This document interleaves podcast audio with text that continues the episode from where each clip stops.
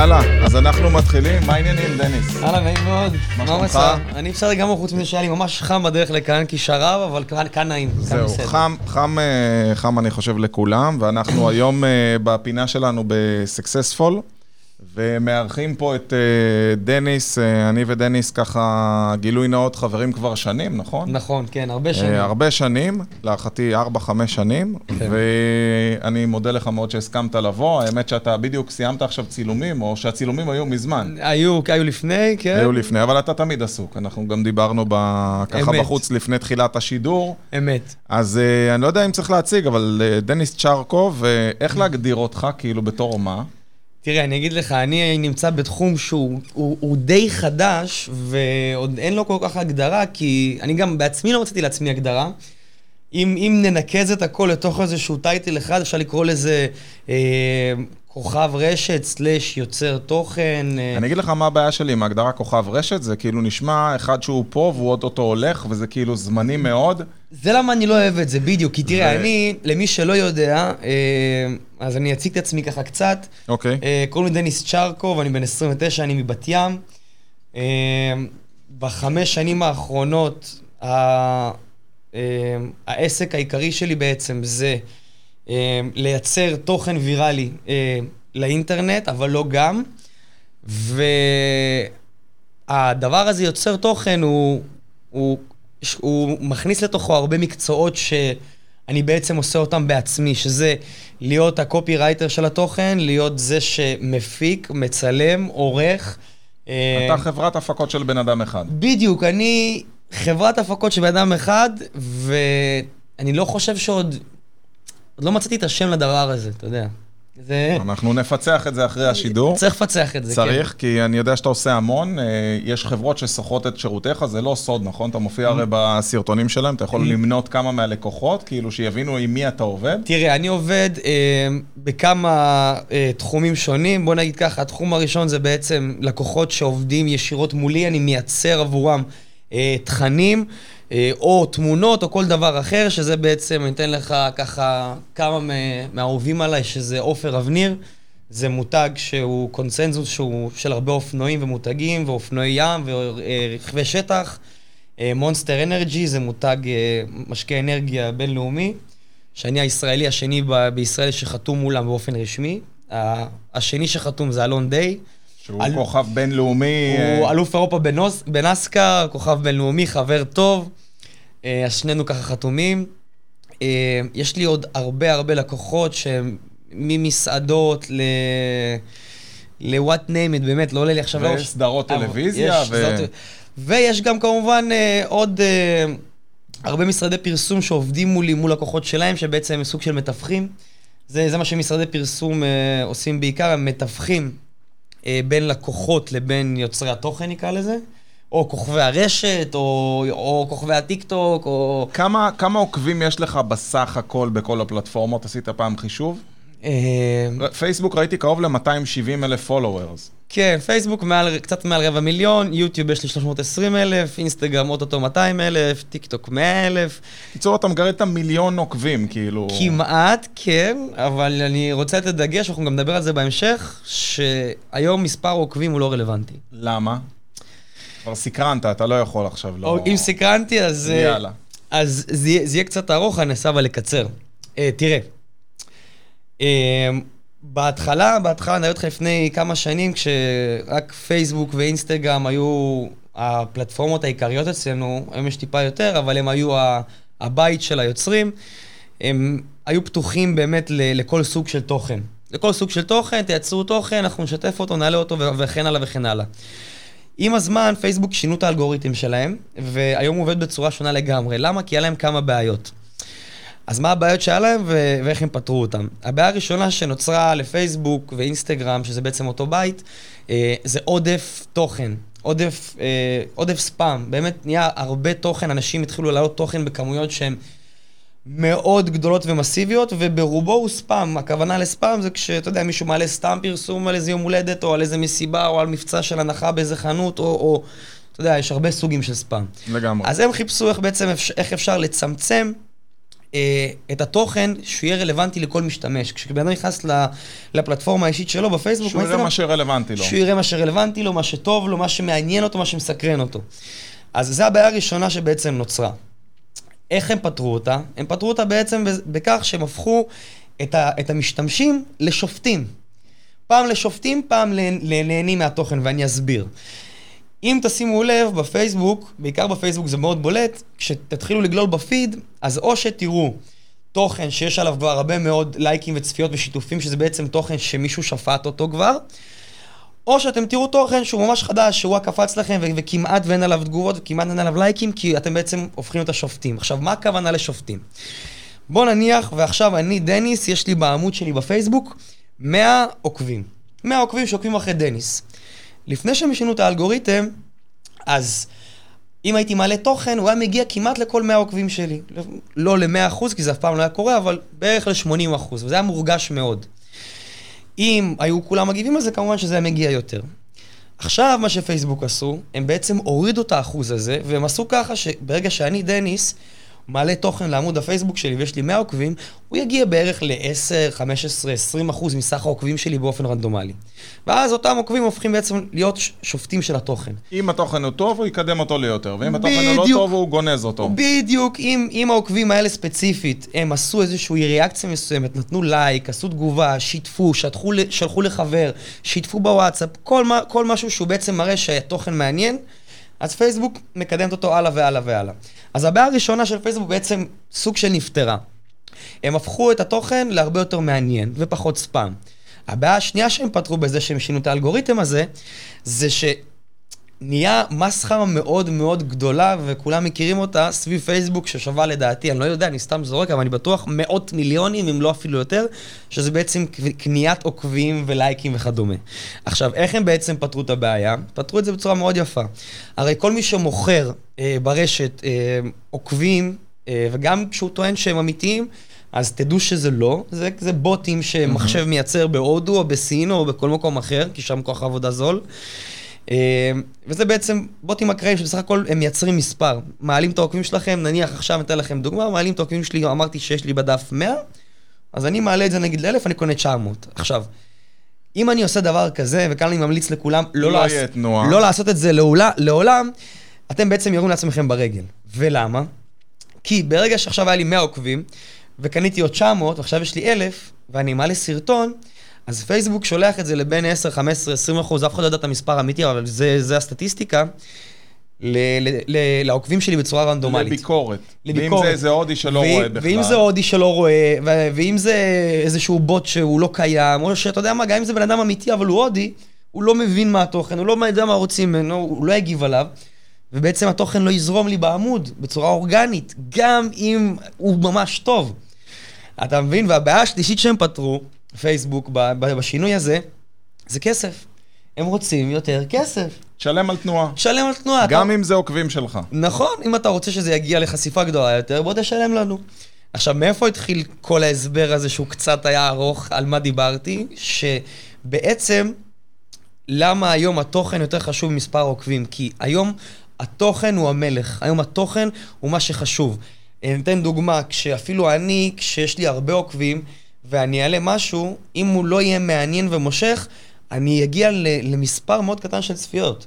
ואתם יכולים אפילו עכשיו לעצור רגע, ותוך כדי שאני מדבר, להיכנס לכל עמוד גדול שקיים אצלנו בארץ בפייסבוק, כנסו נניח למאקו, לוויינט, לכל עמוד, לצינור, שיש להם כמעט 1 מיליון עוקבים לכל אחד, ותעברו פוסט, ואתם תראו, יש פוסט שהגיע לתנועה, בוא נגיד שמתאימה לדף, שעם הרבה מאוד עוקבים, ואתם תראו פוסטים שהם הגיעו למספר מגוחך של אנשים ביחס לדף. אז מה אתה ממליץ היום? להשקיע בתוכן? אני ממליץ היום להשקיע בתוכן, כי ברגע שהתוכן טוב הוא גם פורץ גבולות. אני יש לי 250,000 עוקבים, אבל אני אתן לכם דוגמה עכשיו, ממש עכשיו, כשאת הסיפור עם האונס על הבחורה באילת, העלינו סרטון שהוא בעצם מציג אונס, שצילמנו איזשהו משהו שבא לקדם נגד אונס, והסרטון הגיע ל2 מיליון צפיות. וואו. אז אין לי 2 מיליון עוקבים, יש לי הרבה פחות, יש לי 1/8 מזה, אבל ברגע שהתוכן היה טוב והתוכן היה רלוונטי והוא דיבר לאנשים, אז הוא פרץ גבולות והוא הגיע להרבה מעבר לכל העוקבים שיש לי, גם אם תאחד את כל הפלטפורמות ביחד. אז זה דבר שצריך לקחת בחשבון, אני ממליץ לכולם להתרכז בתוכן, ולא במספר, המספר היום לא רלוונטי. אין לו השפעה, גם התוכן עצמו, גם צריך להבין שצריך להיות לו אפקט, צריך להיות לו, אני בתחום שלי אני קורא לזה אימפקט. יש הרבה סוגים של פרסומים, אתה יודע, נניח יש פרסום שנניח, אם אני אשאל אותך עכשיו, אלעד, היום בבוקר שגללת בפייסבוק, אתה זוכר את הפרסומת שראית? ממש לא. סביר להניח שאתה לא זוכר. ממש לא. אז אני, בחלק מהעבודה שלי, אני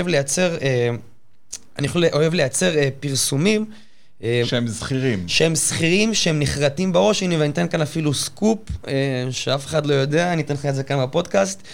העלינו סרטון לפני מספר חודשים שמישל קיבל אופנוע במתנה, אז הסרטון הזה היה די מתוכנן, והוא היה סרטון פרסומי לאופר אבניר, אבל הסרטון הזה הוא עבר בצורה מאוד אותנטית ואמיתית, שמישל באמת קיבל אופנוע במתנה, ואנשים כל כך התחברו לתוכן הזה, שהוא עבר את 1,000,000 צפיות. וואו. הוא העלה את המחירות ספציפית של אותו דגם ב-70%, שזה וואו. הם אמרו לנו, הוא הפך להיות שיאן מחירות בחודשים לאחר העלת הסרטון. מדהים. וזה נעשה בצורה אותנטית, אורגנית, בלי שקל מימון. פשוט תוכן איכותי. תוכן איכותי, וזה גם תוכן שאנשים התחברו אליו. אתה מבין, זה תוכן שאנשים נהנו לצפות בו וזכרו אותו. ברחוב עד היום אומרים גם לי וגם למי שכל הכבוד על האופנוע שהבאתם לו, איך אהבתי את זה, איך הוא התרגש, איך הוא זה.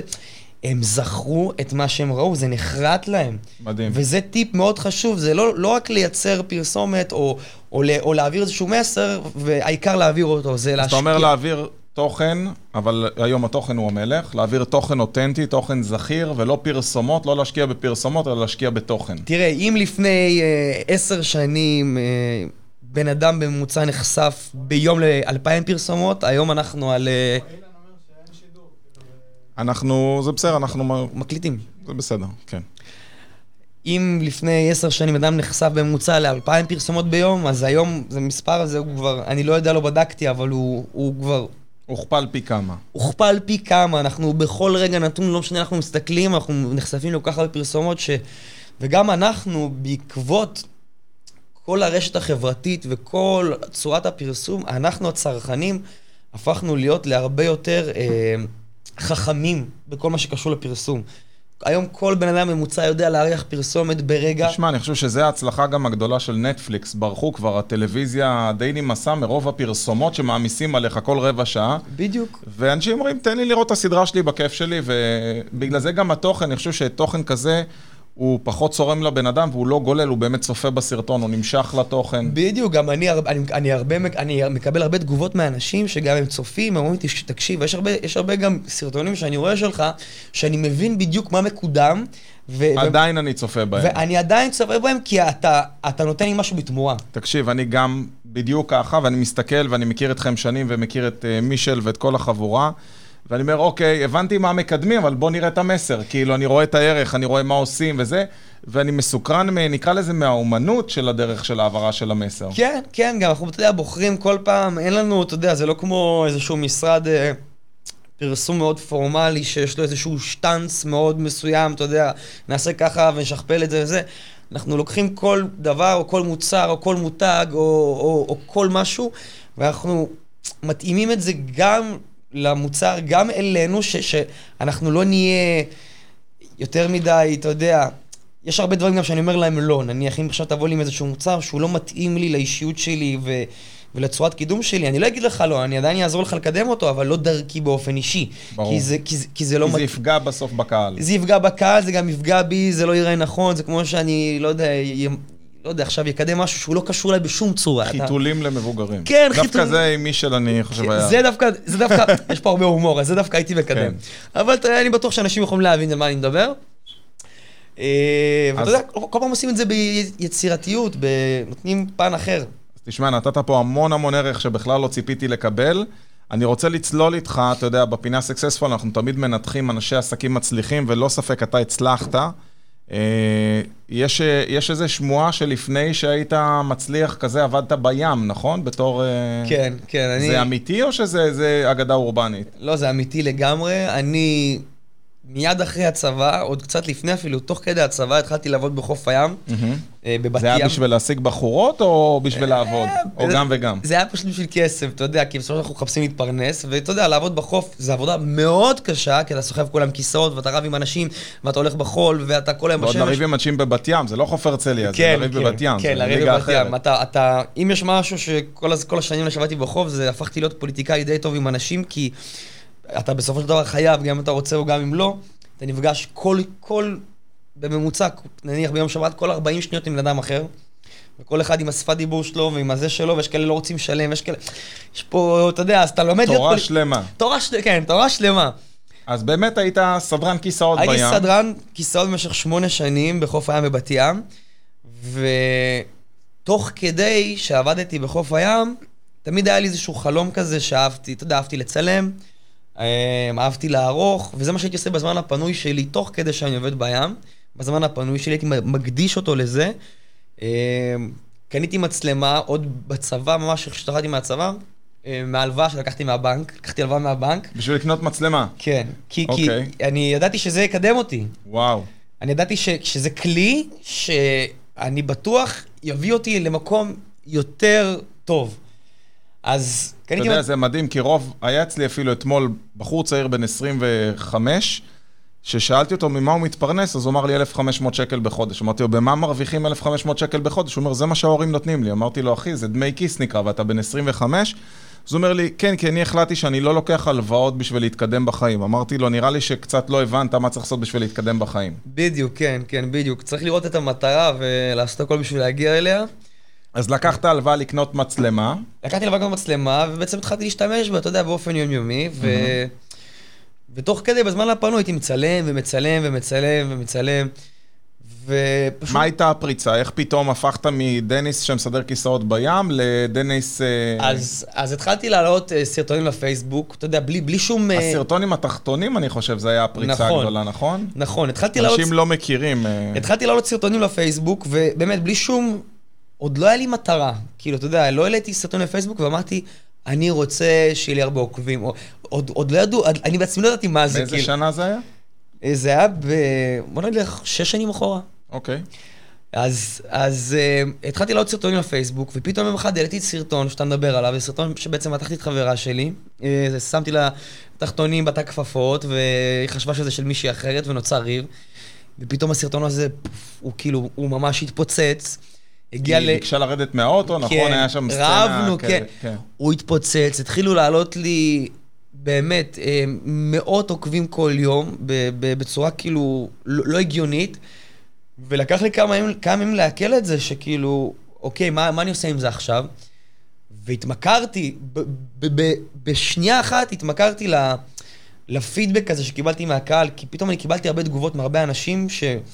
אני יצרתי משהו, עכשיו שוב, צריך להבין שאצלי זה גם סוג של אומנות שתמיד הייתה בי, תמיד אהבתי לצלם, לערוך, אז פתאום יצרתי משהו שהוא לא היה לפני, יש מהן, תמיד כמו שתבנה בית, ותתגאה בו. אז פתאום אתה גילית שזה היה קיים בך כל הזמן, אתה יכול פשוט להוציא את זה לפועל דרך המדיום הזה. בדיוק, אז פתאום גיליתי איזשהו, אתה יודע, איזושהי פורמט מסוים כזה שאני יכול לעבוד איתו. אז הלכתי, יצרתי עוד סרטון, וגם אותו אהבו. ויצרתי עוד סרטון, וגם אותו אהבו, יצרתי עוד סרטון, וגם אותו אהבו, וככה זה המשיך, והמשיך, והמשיך, והמשיך. ואז נכנסנו לחורף, אני בכוונה אומרת, נכנסנו לחורף, ואז התחיל הקיץ. ועוד פעם חזרתי לעבוד בים, וכשחזרתי לעבוד בים, אני פתאום שמתי לב שאנשים כבר מכירים אותי, שזה היה לי בכלל מוזר, ובאיזשהו מקום, זה היה קצת לא נעים, אבל המשכתי לעבוד. עבדתי, ואז, תוך כדי העבודה, פתאום מישהו פנה אליי ואומר לי, תשמע, אני רוצה שתקדם לי איזשהו שיר שלי, תשים אותו באחד הסרטונים שלך, ואני מוכן לשלם על זה כסף. ופה בכלל... פה נפל האסימון. פה נפל האסימון שאמרתי, רגע, הוא רוצה לשלם לי שאני אעשה משהו שאני אוהב, ואני אקבל איזה כסף. איך אפשר לעשות עוד מזה? אז אני קודם כל, באמת היה לי קשה להקל את זה, אתה יודע, זה אסימון כזה שנופל שכאילו זה... בוא תעשה מה שאתה אוהב, קח על זה כסף, גדול. ותלך הביתה לישון בכיף. אז הסכמתי, ואז אחריו זה התחיל להתפתח, ונהיה עוד עבודות, ובמקביל, כאילו, אתה יודע, המשכתי לעבוד בים, כי עדיין פחדתי שזה לא יהיה מספיק הכנסה, זה לא יציב, זה אולי... פחדתי לקפוץ למים העמוקים, מה שנקרא. זה מה שהפחד של כוכב רשת, אתה יודע, כי זה זמני, אתה כוכב נופל אחרי זה. נכון. כמו הרוב. נכון, אז מאוד פחדתי, כי לא היה לי את הביטחון הזה שזה יהיה גם חודש הבא, יוכל לממן אותי וחודש אחריו. עדיין לא היה לי את זה, אבל באיזשהו מקום, אחרי כמה חודשים שכבר, אתה יודע, קיבלתי את הביטחון הזה והראיתי שאני כן הולך למקום טוב, ואני כן במגמת עלייה מסוימת, אז החלטתי, אתה יודע... לשחרר ולהתעסק בזה. לשחרר ולהתעסק בזה, והנה, ברוך השם, אני כבר כמעט 6 שנים בתחום. וואו. ואני... עובד עם חברות מוכרות, ידועות. עובד עם חברות מוכרות, ידועות. השתתפתי עכשיו בריאליטי, שבדיוק הרגע, הפרק האחרון שלו שודר... בערוץ 11, בערוץ כאן. בכאן 11, כן. יש עוד הרבה פרויקטים בפתח. אז תגיד לי, יש לי שאלה אליך. אני בדיוק דיברנו על זה הבוקר, אני בבוקר שולח לדניס, מזכיר לך, נתראה עוד מעט, ואני כזה בן אדם שקם מוקדם, אפילו היה לי שיקול קטן, ולרוב אין לי שיקול, אמרתי, אני אשלח לו ב-6 בבוקר הודעה או לא, וואלה, אני חושב 6:15, אני מקבל הודעה בחזרה, הוא עונה לי, כן, בטח, וכזה, הייתי בהלם שאתה בכלל ער בשעות האלה, ומסתבר שאתה נראה כמו פלייבוי טיפוס כזה, שעושה רושם של פלייבוי, אבל לפי מה שהבנתי לך, השעות שלך זה כמו כל איש עסקים. אז ספר לנו רגע, מה באמת הלוז של דניס? איך הוא נראה היום של דניס? אז תראה, קודם כל, זה שאני קם מוקדם מורכב משני דברים. הדבר הראשון שהוא מורכב ממנו זה שאני כבן אדם, כפרסונה, באופן אישי, לא אוהב לקום מאוחר, כי כשאני קם מאוחר אני מרגיש שבזבזתי את היום שלי, אני מרגיש שאיחרתי משהו, שפספסתי משהו. ודבר שני, כמו שאתה אמרת, שאני גם כן כמו סוג של איש עסקים, כי אני מנהל פגישות, ואני שולח הצעות מחיר, ואני עושה גם עבודה משרדית, ואני עושה הרבה דברים גם מאחורי הקלעים, לא רק אני מופיע בתוך הסרטון, אני גם עושה כל מה שקשור להפקה מסביב, ואין מה לעשות, אם אתה רוצה להצליח, ואתה רוצה להתנהל כמו כל גוף מצליח, אתה חייב לקום מוקדם בבוקר, ולהתחיל את היום שלך. מדהים. ולגבי שגרת היום ששאלת... ואיך נראה שער היום? כי אתה, היום שלך זה תמיד דינמי, נראה לי שאין יום שחוזר על עצמו בשגרה. אז קלט... שזה חלק מהכיף, נראה לי אתה מחייך רק בגלל זה. אני מחייך בגלל זה, כי זה בדיוק גם מה שאני אוהב במקצוע הזה, במקצוע שלי, שאני כל יום קם ליום אחר, כמובן שיש לי לוז ואני מתכנן דברים, כמובן שהכל ביומן, אבל עדיין כל יום נראה אחרת, כי יש יום אחד שהוא נניח יום צילום, ובדרך כלל זה לוקח יום שלם. יש יום אחד שהוא פתאום יום רק של עריכות, שאני יושב עם הצוות שלי ויושבים ועורכים. יש יום אחד שהוא פגישות משולב עם עוד כל מיני דברים. יש יום אחד שהוא פתאום אני מתארח באיזה תוכנית בוקר. יש יום אחד שכל יום למעשה הוא שונה לחלוטין. מי מנהל לך את הלוז? אתה לעצמך? אני לעצמי, למרות שאני חושב שאני צריך כבר להגיע למצב שאני טיפה מתייעל מעל כך, אבל אני עדיין לא מצליח. אין לך עוזר אישי או עוזרת אישית, מישהו שעוזר לך בארגון?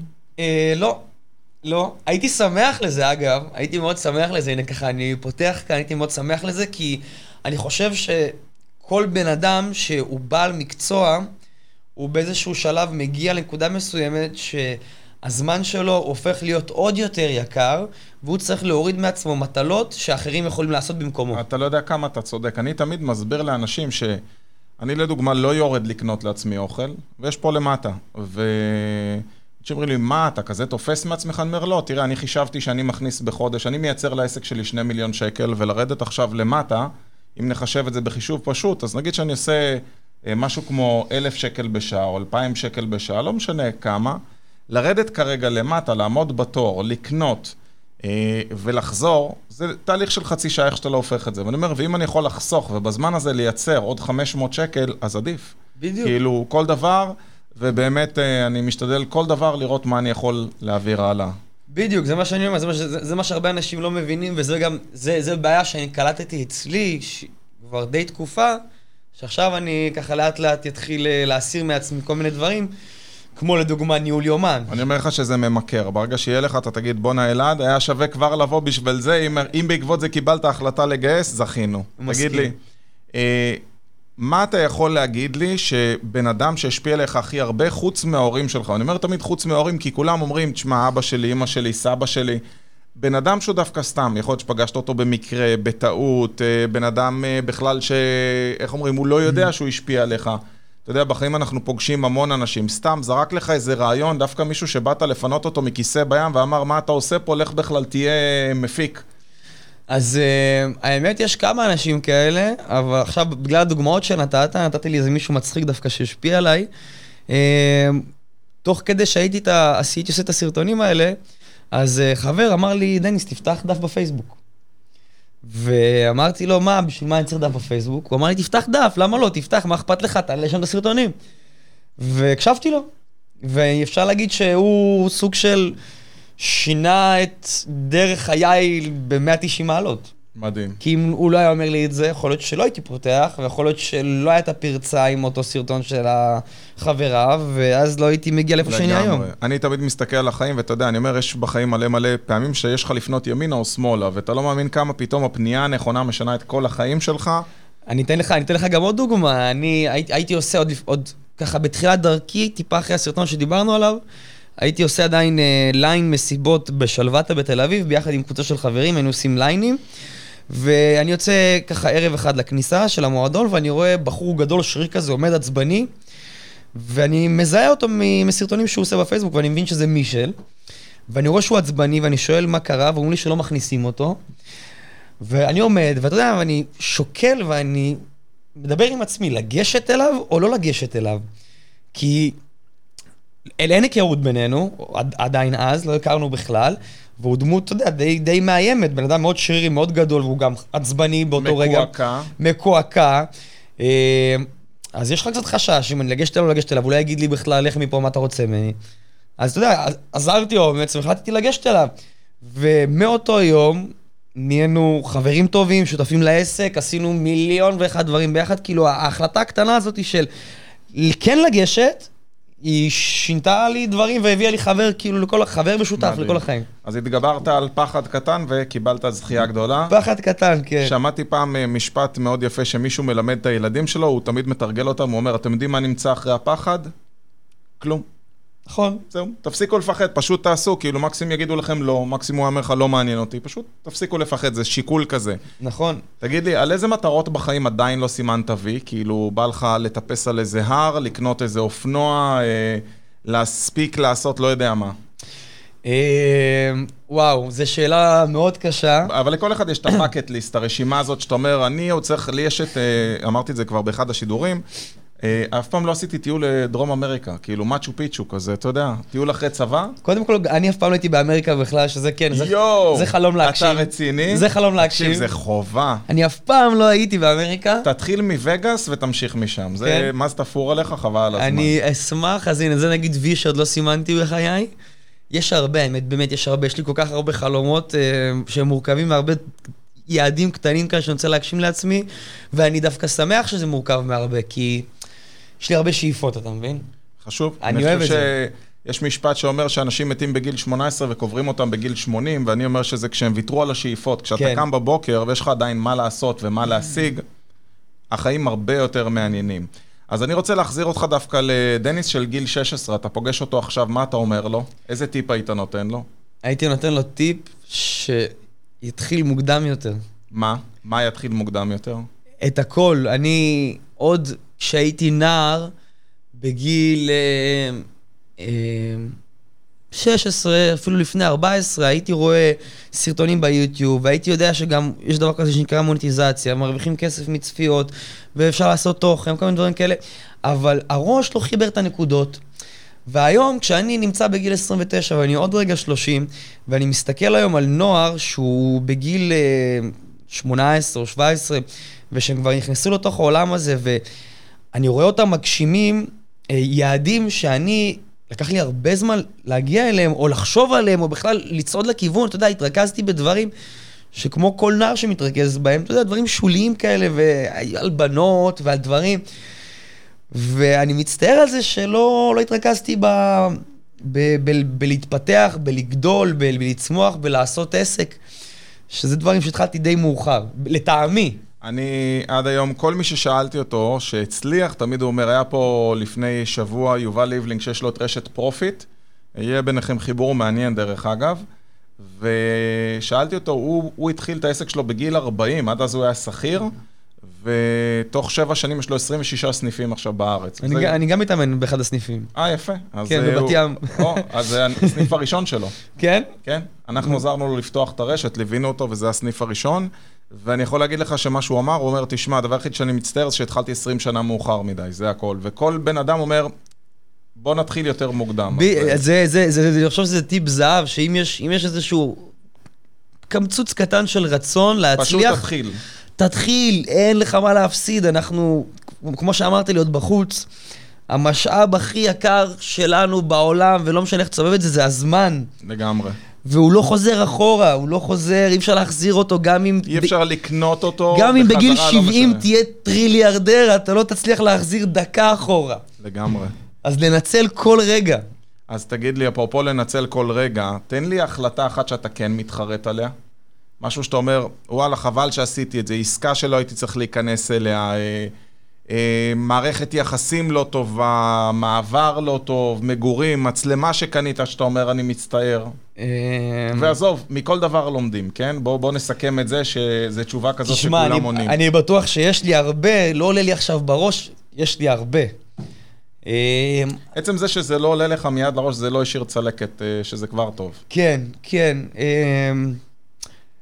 תשמע, יש לי הרבה חרטות של... זה בזוגיות, אבל אני חושב שזה פחות רלוונטי, כי לכולנו יש אותם. ברור. אני חושב שבלי זה לא מוצאים זוגיות טובה. כן, כן. אתה עכשיו בזוגיות, נכון? עכשיו בזוגיות, כן. אבל לכולנו יש את החרטות של הזוגיות, מהבחינה שלי, באופן אישי, אני אשאיר תגובה כאן בפודקאסט. אוקיי, אז אחד אתה אומר, העצה הטובה, מה שקיבלת זה שתתחיל לעשות סרטונים, תן לי עצה גרועה שקיבלת. אל תעשה.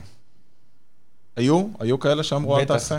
בטח, היו כאלה שאמרו, תשמע, אני אגיד לך משהו מגניב, כאילו משהו מצחיק, שכשאני התחלתי, העולם הזה בכללי של אינטרנט, של רשת, של לייצר כסף דרך האינטרנט, או דרך סרטונים, או דרך דברים כאלה, אז היה נראה לאנשים לא הגיוני. אנשים היו אומרים לי, תפסיק להתעסק בשטויות ובסרטונים ולך לעבוד. זה מה שאנשים אומרים לי. גם היום יש כאלה שעדיין לא מפנימים את זה, וראשים לי בתגובות, אולי הגיע הזמן שתלך תתחיל לעבוד במשהו נורמלי. דניס, אתה יודע, נראה לי נפל לי הסימון מתי זה ישתנה, כשיש שם למקצוע הזה במקום שיקראו לו כוכב רשת. בדיוק. אנשים חושבים שאתה יודע, שאני פרזיט שלא עובד, וכל הם עושה סרטונים ומטייל ונוסע במקומות, אבל הם לא מבינים שמשלמים לי ספציפית על... שזה עסק. זה עסק ומשלמים לי ספציפית על התוכן שהם צופים בו. אתה מבין? אז... מה שמצחיק זה שזה שנותן לך את העצה הוא זה שבעצם משלם על מה שאתה עושה. בדיוק, הוא גם לא מבין שעצם זה שהוא הגיב לי על הסרטון, הוא קידם אותו עוד יותר. הוא קידם אותו עוד יותר. אני דרך אגב, אתה יודע, גם שונאים מקדמים את הסרטונים, לא מבינים את זה, אני לא מבינים למה אני לא מוחק ולמה אני עוד מנהל דו שיח, אם מישהו מגיב לי לא טוב, אני אומר, אתה לא מבין שהוא מקדם אותי? לגמרי, אני גם לפעמים מגיב את זה לאנשים ואני צוחק כשאני כותב את זה, שהם לא מבינים אפילו ש... יש לי סרטון כזה שרץ שאני מציע שבאמת אני פוגש פעם בחודש או פעם בשבוע, נותן 2 פגישות מתנה לבעל עסק שרוצה לשנות החיים שלו. אתה רואה, הפרסום עובד. ואז יש מישהו למטה כתב, תיזהר אם ינסו למכור לך, כאילו, יש מצב שיציעו לך ייעוץ. ואמרתי, בונה, עלית עליי, כאילו, איך קלטת, כאילו... נו, אז מה? כן. עזוב, נו, אז מה? לא, אבל אתה יודע, זה מקדם, גם בעצם זה שהוא הגיב זה מקדם, וזה בסדר גמור. לגמרי. זה בערך כמו שאמרת בסרטונים שלך, שכאילו רואים על מה זה, ומבינים על מה זה, אבל עדיין זה עושה את אותה מטרה. אז זהו, אז הרבה אנשים, כמו שלשאלתך, הרבה אנשים אמרו לי, אל תעשה, או שאל תלך בדרך הזאת, או שזה הצלחה זמנית, אתה לא תצליח לעשות עם זה כלום, לא תצליח למנף את זה, שמעתי הרבה תגובות כאלה סביבי, והחלטתי לא להקשיב להם, אתה יודע, החלטתי ללכת עם, כי בסופו של דבר זה גם משהו שאני אני לא חיפשתי להגיע לשם, הגעתי לשם כי אני אוהב את זה. ואני חושב שאם אתה קם בבוקר ואתה עושה משהו שאתה אוהב לעשות, אתה תצליח בו. ללא ספק. אין פה צל של ספק. אם אתה קם בבוקר למשהו שאתה מאמין בו, אוהב אותו, אתה יוצא מהבית עם חיוך, אתה חוזר הביתה עם חיוך, אתה תצליח. מאיפה הידע העסקי? הרבה אנשים אוהבים לעשות משהו ואומרים, אני לא מצליח לייצר מזה כסף. מאיפה לך היה את הידע, התובנה, או מי עזר לך להגיע למצב שמהאומנות שלך, ממה שאתה אוהב, התחלת לעשות מזה כסף. זה יצא סתם במקרה, או שהיה איזה יד מכוונת? אז אני אגיד שעשיתי הרבה טעויות, הרבה טעויות, הרבה... בגלל שאני לא הבנתי בתחום, ובגלל שאני הייתי בן אדם שרגיל להיות שכיר, ולהרוויח שעתי, או פתאום, אתה יודע, 30 שקל לשעה, 40 שקל לשעה, ופתאום אני מחשב, נגיד סתם, עכשיו בן אדם משלם לי, נניח 1,000 שקל לסרטון, ואני מחשב כמה זמן זה לוקח לי, ופתאום הייתי אומר לעצמי, וואו, פתאום אני מרוויח 100 שקל לשעה, ולי זה היה נראה הרבה. הייתי אומר לעצמי, וואו, זה הרבה. והייתי מתמחר את עצמי מאוד זול, ביחס לשוק. מאוד זול. ולקח לי הרבה זמן להבין את זה, ועוד כל מיני טעויות כאלה, שאתה יודע, של מתחילים, שאתה מבין שאתה מתמחר את עצמך מאוד זול, ממש זול, וההסתכלות, כשאתה הופך להיות עסק, ההסתכלות צריכה להיות שונה לחלוטין משכיר, ועוד כל מיני טעויות אחרות וכאלה, שרק עם ניסיון לומדים אותם, הלוואי והיה לי יד מכוונת. אני יכול להגיד שהיום יש הרבה כלים לזה, יש הרבה אנשים לזה, היום זה גם, יש הרבה יותר מודעות לזה. שוב, אני התחלתי לפני 5 שנים, זה היה שונה לגמרי, נראה לי בכל תחום, לא רק בשלי. אבל אתה אומר שבעצם מכל טעות, מכל דבר שעשית, התקדמת, במקום להתייאש, וזה בעצם אחד הדברים שחשוב לקחת מהמשפט הזה, אלא לא התבאסת והלכת אחורה, אלא אמרת איך אני מתקן ומתקדם קדימה. אני חושב גם להגיד לך אפילו יותר מזה, אני חושב שאנשים חייבים לטעות.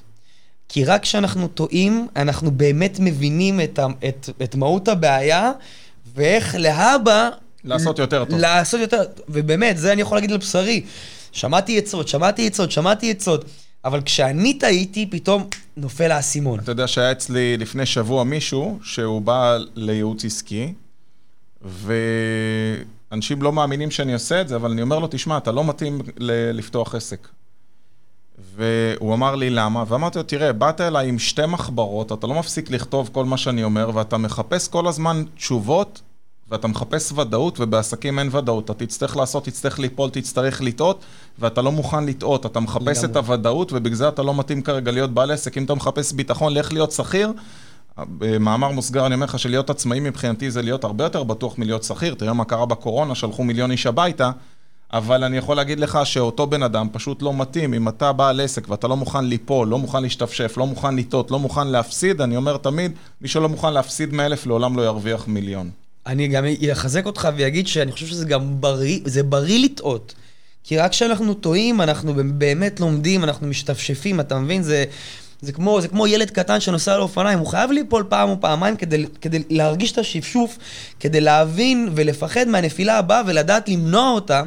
אני חושב שזה משהו הכרחי. אני אספר לך אפרופו, לא יודע אם... אני לא חושב שעוד עלה הסרטון הזה, אבל היה לי משהו מאוד מרגש לפני שבועיים. לקחתי את הבנים שלי, הם רצו מאוד לנסוע על אופניים, מי שהוביל את זה, זה הבן שלי, קוראים לו אדר הדר. והתעללנו בו, קוראים לו אדר עם א' ואדר ב-A. מגניב, לא? כן, ואני תמיד צוחק, אומר לו, זה שם של טייס, כאילו, אדר אדר. והוא הוביל את זה שבו ניסה על אופניים, ואני לא ידעתי שהייתה לו תוכנית, הוא בן 7, איך שהוצאנו את האופניים, הוא אומר, עכשיו תפרק לי את הגלגלי עזר. ואמרתי לו, אדר, אתה יודע לנסוע בלי גלגלי עזר? אז הוא אומר לי, אבא, תמיד יש פעם ראשונה. אמרתי, בוא נעזת אותך, כאילו איזה ביטחון, הלוואי אליי כל בעל עסק, שאתה אומר לו לעשות משהו, אתה אומר לו בוא תעשה פודקאסט, בוא תעשה וידאו, מה, אתה שם בן אדם פעם ראשונה אמר מול מצלמה, אני לא טוב במצלמה, איך אתה יודע שאתה לא טוב מול מצלמה אם לא עשית? נכון. כאילו, בוא תנסה, ומקסימום זה לא יהיה טוב, נעשה עוד טייק, ונעשה עוד פעם, ואתה עושה לייב, לא עשיתי אף פעם לייב, אז תעשה פעם ראשונה, תגיד, כל פעם, איזה מגניב, זה פעם ראשונה, במקום להגיד, איזה פחד, זה פעם ראשונה.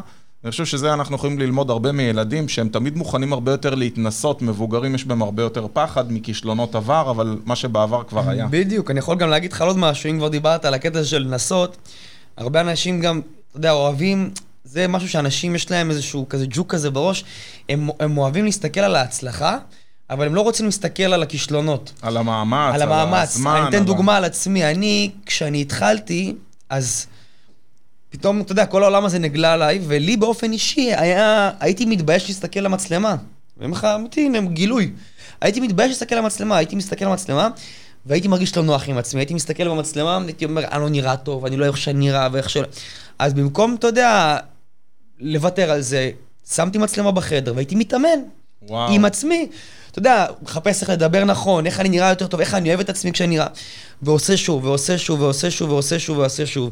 גם לגבי סרטונים, הייתי מייצר סרטונים, כאלה שהתגובות עליהם לא היו כל כך טובות, או שאנשים לא צחקו, או שלא אהבו. היית מוחק סרטון שהוא היה פחות טוב? יש לי מעל 100 סרטונים במגירה, שהם לא ברשת, כי הם פשוט לא עבדו, במרכאות, לא עבדו. והשקעתי אליהם יום צילום, וערכתי, והפקתי, והשקעתי... ואז מה, אתה מעלה אותם, רואה שהם לא עובדים, פשוט מוחק? כן. אתה אומר, זה בסדר, זאת אומרת, אנשים מסתכלים ולא מבינים כמה כישלונות וכמה מאמץ וכמה כסף, כי הם מודדים רק את מה הצליח. זה מה שאני אומר, הם מודדים רק את מה, הם נכנסים לדף שלך, הם אומרים, וואו, הוא הצליח, ועשה פה... תראה, כל הסרטונים בול. כן. והם לא מבינים את מה הורדת. עכשיו, זה גם לגיטימי, אתה יודע, זה כמו בטלוויזיה, אם יש תוכנית שאין לה רייטינג, אז מן הסתם מורידים אותם. מזכיר לי, הבוקר צילמתי שיעור, יש לי כזה שיעור יומי שאני שולח, מישהו כבר צחק עליי, כתב לי בוקר טוב רבנו, כי אני שולח שיעור כזה כל בוקר, והבוקר שלחתי שיעור של 10 דקות ו-20 שניות, זאת אומרת, דיברתי רצוף 10 דקות ו-20 שניות, ואנשים באים אליי אחרי זה, פגשו אותי בעסק שאני בא, אומרים, בוא נה, איך אתה מדבר, ראות, איך אתה מדבר בלי לטעות, והם לא יודעים שזה היה הטייק הרביעי של הסרטון, כי הם לא קיבלו את הקודמים, ובדרך טעיתי ועשיתי ושיניתי פתיח, עד שפתאום זה זרם לי, ואז הרבצתי. בקיצור, תטעו, זה בסדר גמור. זאת הדרך להצלחה. אני באמת, אני לא יודע, ואני חושב, לדעתי, שאין בן אדם בעולם שהתחיל וישר הצליח, והוא נהיה גדול, והוא לא טעה בדרך. אין חיה כזאת. אין חיה כזאת. אין חיה כזאת, כולם טעו, נפלו, כשלו, עשו שוב ושוב ושוב ושוב ושוב, עד שהצליחו. לגמרי. וגם אני כזה. מה הדבר שהכי היית רוצה שיזכרו אותך לגביו? כאילו, נגיד שמחר אני צריך לכתוב משהו על המצבה של דניס, מה אני כותב? אני כותב, תהיו אנשים טובים. וואלה. כן. זה חשוב, ורואים את זה גם במצב רוח שלך. אתה יודע, אני מחפש באמת לקום בבוקר עם חיוך, כמו שאמרתי, ללכת לישון עם חיוך, ולגרום לכל הסובבים שלי להיות ככה. האמת שמה שלא יודעים, גם תהיו אנשים טובים. דניס לא הרבה יודעים, אבל הוא משתתף הרבה בפעילויות גם של תרומה לקהילה. אני הזמנתי אותו לרייסר מניעים חיוכים, והוא בא ושימח את הילדים ועשה הכל, וכמובן זה ללא תשלום ובהתנדבות מלאה, וזה דברים שכאילו לא עושים למחסי ציבור, כי כאילו זה לא מעניין אף אחד, אבל חשוב שידעו. תראה, אנחנו עכשיו לפני חודש שיפצנו בית לניצול שואה בחיפה, תרמנו חלוקת מזון, מחר אנחנו הולכים לנערות בסיכון באיזשהו מקלט בירושלים, לעשות להם פעילות, יום 50 חלקים מזון לראש השנה. כל זה יהיה מצולם ותוכלו לראות את זה אצלי בפייסבוק. לגבי כל מה שאמרתי לפני, כל הניצול שעה וזה, הכל מופיע גם מצולם בדף הפייסבוק, אז, ואנחנו לא מקבלים על זה שום תמורה. מאף אחד, ואתה לא יודע, ואתם לא יודעים איזה עוצמה יש, נניח שאנחנו הלכנו לשפץ לניצול שעה את הבית בחיפה, כי הוא מנגן על מפוחית פה בתל אביב, כדי לאסוף כסף לתרופות, אז זה שובר את הלב באמת. אנחנו שפצנו את הבית ונתקענו בלי קרמיקה, זה גם הופיע, שאלת את זה בסרטון, אז נסענו לאיזושהי חנות קרמיקה בחיפה, והכנסנו ואמרנו לבעל העסק שאנחנו רוצים קרמיקה, והוא התחיל ככה להתעניין למה זה, סיפרנו לו, ואז הוא אמר, אני תורם את זה. מדהים. אז אתה יודע, זה שאתה... שזה דרך אגב, למה לא טוב לעשות רק מתן בסתר, זה גבריאל בוזג לא היה פה. נכון. ודיברתי איתו על הנושא הזה של למה אתה מפרסם, מה אתה נותן, הוא אומר, תשמע, נותן השראה לאחרים גם לתת. זה בדיוק מה שאנחנו עושים, אתה יודע, עצם זה שאני הולך ואני עכשיו... חשפתי את הבעל העסק הזה למצווה בעצם, שלי היא גרמה להרגיש טוב, לא היא גרמה להרגיש טוב, לעסק שלו זה נתן שם טוב, וגם כל מי שרואה את זה בפייסבוק, אנשים, תקרא תגובות, אנשים בוכים, אומרים, גרמת לי לבכות, גרמת לי דמעות. אני מבחינתי, זה מה שחיפשתי, לגרום לאנשים לראות, להתרגש, לראות מעבר, אולי גם מהם זה יגרום להם, אתה יודע, אני פעם אחת, לפני חודשיים, שהיה שרב מאוד חזק, העליתי סטורי באינסטגרם שאני שם קערה של מים לחתולים מתחת לבית, ואני אומר להם, חבר'ה, לחיות אין מקרר לגשת אליו, אין ברז לפתוח. גם אין להם פייסבוק לרשום אנחנו צמאים. הם לא יודעים לעשות את זה, חם להם. בבקשה, שימו, רדו מתחת לבית, שימו קערת מים. אני קיבלתי מעל 100 תמונות של אנשים ששמו קערת מים מתחת, ואתה לא יודע מה זה עשה לי. איזה כיף. זה עשה לי, הרגשתי... מלאך, אתה יודע, הרגשתי סיפוק אדיר, שאני מתחיל יותר מזה, גם אי אפשר לקנות בכסף. זה סיפוק שכסף לא קונה. אתה בן אדם טוב. אני משתדל. זה חשוב. תגיד לי, במעבר חד, איזה אפליקציה היית ממליץ לאנשים שהם לא מכירים? אתה בן אדם מאוד מאוד ויראלי, אתה יודע... יש הרבה. אז תן לנו כמה, אני בדרך כלל מגביל את זה לאחד, במקרה שלך אפשר ללמוד המון. לא, אני אתן להרבה. קודם כל, אני בטלפון עורך את הסרטונים שלי בתוכנה שנקראת Adobe Rush. היא תוכנה חינמית, מאוד נוחה, מאפשרת לעשות כמעט הכל על ביש. תרשמו, כן? כן, Adobe Rush. היא מאוד מאוד נוחה, היא משתמש באופן אישי. לגבי תמונות, אני משתמש בלייטרום, היא מאוד מוכרת, בעיקר סביב קרב צלמים. ותוכנה נוספת שאני אוהב להשתמש בה, שזה תוכנה, נקרא לה סודית במרכאות, כי אותה בכלל לא מכירים. זו תוכנה שנקראת Videoleap, L-U-T, Video L-U-T. זו תוכנה שבעצם מאפשרת לשחק עם הצבעים בווידאו. אז אני מייצר פריסטים שאני אוהב בתוכנה הזאת. נניח אני רוצה את עצמי טיפה יותר שזוף, או לשנות איזשהו גוון צבע. ואז אני מצלם וידאו, אחר כך אני פשוט מלביש את הפילטר שאני ספציפית אוהב. זה בטלפון? זה הכל בטלפון נעשה. הכל בטלפון, זה מאוד פשוט, כולם יכולים לעשות את זה. ותוכנה האחרונה שאני ממליץ, שאני חושב שאתה המלצת עליה, אני בטוח שהמלצת עליה, ונראה לי גם ממך אני מכיר אותה, שזה גוגל קיפ. כן, לגמרי. שאני איתה עד היום, מאז שנראה לי דיברנו פעם אחרונה, שבעצם בא, אני בעצם מסדר משימות ודברים נוח בטירוף. נוח בטירוף. אתה משתף גם אחרים, אתה עושה כל הדיריישן. אני עושה שיתוף, גם היא קיימת גם במחשב, גם בטלפון, אז ככה שאתה מגיע גם למשרד או לבית, או אתה יכול להמשיך לעבוד עליה, אם נגיד אתה בדרך לאנשהו, אז אתה אפילו ברכבת יכול להוסיף בטלפון. אתה יודע מה מצחיק עם גוגל קיפ? אני עובד עם גוגל מאוד צמוד, אנחנו עכשיו עוזרים להם בפרויקט של הקורונה, אנשים לא יודעים, אני גם לא מספר הכל, אבל הנה זה יצא על הדרך. יש פרויקט שאנחנו עוזרים לעסקים דרך גוגל, גוגל משלמת לנו שאנחנו נייעץ לעסקים על דיגיטל, וכשישבתי עם אחד האנשים הכי בכירים בגוגל בישראל, סיפרתי לו כמה אני אוהב את גוגל קיפ, הוא אומר, זה אחד מהמוצרים הנכשלים שלנו. אז אמרתי לו, למה זה כזה נכשל? יש לזה 100 מיליון הורדות, אז זה אומר כי יש לנו מעל 10 מוצרים ממעל מיליארד הורדות. אז זה המוצר הנכשל שלהם, מעל 100 מיליון הורדות. אצלהם הם מודדים הצלחה בקנה מידה אחר. כן, אתה יודע, זה לבל אחר. ספר שהשפיע עליך? משהו שאהבת? ספר שהשפיע עליי, זה ספר ש... אני אגיד לך, ככה, כנה, יש לי ליד המיטה מדף עם איזה 4 ספרים שכבר נאגרו. הם כבר שנה שם כמעט, לא הצלחתי לסיים אף אחד מהם. ולא קראתי ספר די הרבה זמן, אבל אם יש ספר שחרוט לי בזיכרון, זה ספר שנקרא המוח, של יצחק דרורי. זה פורץ כספות מאוד מפורסם שהיה בישראל. והוא בעצם מגולל את כל סיפור חייו בספר הזה, איך הוא היה פורץ כספות. הוא כמובן בסוף מעביר מסר מאוד חינוכי, שהפשע לא משתלם ושום דבר לא משתלם, אבל הדרך שהוא עבר, היא מהווה השראה מאוד גדולה. מדהים. שכדאי לקרוא, ספר מאוד מסקרן. מאוד מסקרן. יפה. תגיד לי, קנייה הכי טובה שעשית? משהו שאתה... מצלמה. כן? חד משמעי. איזה מצלמה אתה ממליץ? אני ממליץ אני כרגע עובד עם סוני, אבל אני ממליץ לעבוד עם קנון, אבל זה כבר ברמה מאוד מקצועית. אם אני ארד שנייה לרזולוציה של כולנו, אתה יודע, יש משפט שאומר, המצלמה הכי טובה שיש, זה המצלמה שיש ברשותך כרגע. אוי, גדול. וזה משפט כל כך נכון, כי אנשים לא יודעים, אבל לפני שהייתה לי מצלמה, אני במשך איזה שנה ומשהו, הייתי מייצר סרטונים בעזרת האייפון שלי, ואז היה אייפון 4, שאם נשווה... והיו סרטונים ברמה שלא האמינו שאתה מצלם, אני זוכר, שלא האמינו את זה עם הטלפון. ושתבין ש...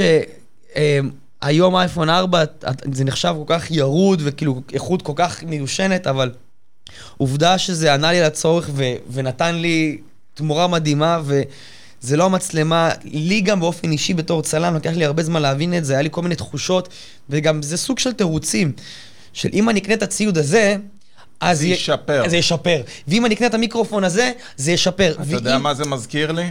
אתה גם בקטע של אופנועים, אני בקטע של מכוניות, וכל פעם בן אדם, אין לי מספיק כוחות סוס, אני אשפר, אומר לו, קח 2 שיעורים עם מורה נהיגה, אתה תוציא מהאוטו הרבה יותר, לגמרי. כי אני בא עם אוטו עם 200 כוח סוס פחות, ואני אתן לך בראש, כאילו, תשפר את הנהיגה שלך, דרך אגב, בנהיגה, רוב האנשים לא יודעים, אבל אתה יודע שמה משפיע הכי הרבה על המהירות שלך במסלול? אני לא יודע. הברקס. הברקס... בכלל לא הגז, כי אנשים חושבים שזה ההספק או הסוס. הברקס נכון. לדעת מתי לבלום, ולדעת לבלום חזק על הנקודה ועל הקצה, אתה תהיה הרבה יותר מהיר מכולם, כי להיט זה מוגבל מאוד. אז בקיצור, זה אותו דבר. אז זהו, כן, זה אנשים, אני חושב שזה גם כמעט בכל תחום, לא רק בצילום אצלי, אבל לקח לי הרבה זמן להבין את זה. תמיד חיפשתי לקנות עוד עדשה, ועוד משהו, ועוד איזשהו תוסף, ועוד איזשהו גאדג'ט שיצא. אז מה המצלמה שאתה הכי אוהב? עכשיו, הסוני או קנון? קנון. קנון? כן. וואו. כן, כן. אז איך אתה עם סוני? כי עכשיו אני יצא דגם חדש, בגלל הקורונה הוא מתעכב, עד שהוא יגיע לארץ, הוא עוד לא הגיע לארץ, הדגם נקרא קנון R5, וזהו. אתה כבר מפנטז עליו, אני רואה לפי איך שאתה אומר קנון R5 בהרגע כזה, אתה כבר מחכה. אז איך אתה מגדיר הצלחה? ככה אנחנו לקראת סיום, שאלה אחת לפני האחרונה, מה זה מבחינתך הצלחה? הצלחה... בשביל דניס, לא בשביל כלל העולם. הבנתי, אז הצלחה בשבילי היא רעיון שיש לי בראש שהופך למציאות. זה הצלחה בשבילי. אצלי, אני מודד את ההצלחה שלי גם אפילו ברמה היומית. אם עכשיו יצאתי ליום שתכננתי אותו, שאני רוצה שככה זה יצולם, וככה זה יהיה, וככה נעשה, או שאפילו זכור להיות פגישה, לא משנה, כל דבר שאני... יש לי את החלום הקטן הזה, ובמחות להגשים את זה, וכשזה קורה מבחינתי זה הצלחה, זה הצלחה ענקית בשבילי. לגמרי. הצלחה ענקית בשבילי, אני גם באופן אישי, אני מעדיף לשים לי באופן אישי, יעדים יותר קצרים. אתה מבין מה אני אומר? כן. וככה אני... אז יש הרבה יותר הישגים. יש הרבה יותר הישגים ויש הרבה יותר מוטיבציה. יש אנשים אומרים, היעד שלי זה להיות מיליונר. זה אינסופי. זה אינסופי. אתה בחיים לא תגשים אותו. גם כמה זה מיליונר היום, כאילו באמת אם מיליון זה יספיק לך, ממש לא, כי מיליון זה מיליונר כבר. אני חושב שהיה צריך להפוך להיות מיליארדר בעולם החדש. כן, כי מה, היום מיליון לדעתי לא הופך אותך למיליונר, זה אפילו, זה בקושי נכס, אתה קנית נכס ובזה זה נגמר. אפילו לא, נכס אתה יודע, קומה רביעית בלי מעלית. כן, זה מה שאני אומר, ובזה זה נגמר, זה נגמר, אז מציב לעצמי יעדים קטנים כמו... אתה יודע, אפילו נגיד שהשנה הזאת אני אצליח לעשות ככה וככה וככה וככה, וחודש הזה אני אצליח לעשות ככה וככה וככה. אז אתה עובד עם מערכת יעדים ומטרות. כן, אתה יודע, בראש, אתה יודע, אני לא רושם אותם איפשהו, אלא אני שם לעצמי בראש ואני אומר, יאללה דניס, תעשה את זה. סחטן. מסר לאומה לסיום? מסר לאומה לסיום. אני חושב שהמסר שאני הכי הבנתי מעד נקודת הזמן שאני חי היום, זה... לא לפחד לעשות שום דבר ולעשות, לא להגיד לעצמך אני לא יכול. אפילו אני אתן לכם עוד דוגמה קטנה, כשאני, יש הרבה פגישות שאני צריך לעשות, או צריך ללכת לאנשהו, ואני אומר לעצמי, אין לי כוח, מה עכשיו אני אלך, או לא בא לי, או לא זה, או לא זה, או לא זה. או שאפילו, אתה יודע, חושש מאיזשהו משהו, ואני בכל זאת איכשהו מתגבר, ואני אומר, סליחה על הביטוי, יאללה קוסומו, ואחרי שזה הייתי שם, ואחרי שסיימתי... אתה אומר, מזל שהלכתי. אני אומר, וואו, איזה מזל שעשיתי, איזה מזל שהלכתי, איזה מזל שלא ויתרתי ולא דחיתי ולא... והמסר שלי זה לא לוותר על החלומות, לא לוותר, כאילו כמה שזה... זה באמת, זה משפט הכי קלישאתי שאפשר להגיד, אבל הוא הכי נכון, והנה, העובדה עליי. לא ויתרתי לעצמי, היה לי איזשהו חלום מסוים שאתה יודע, משהו שאני אוהב לעשות, ואיכשהו, אתה יודע, זה הוביל אותי לשם. מדהים. דניס, היה פשוט תענוג, תודה שבאת. תודה לך. ואתם מוזמנים להמשיך לעקוב. Successful. ביי ביי.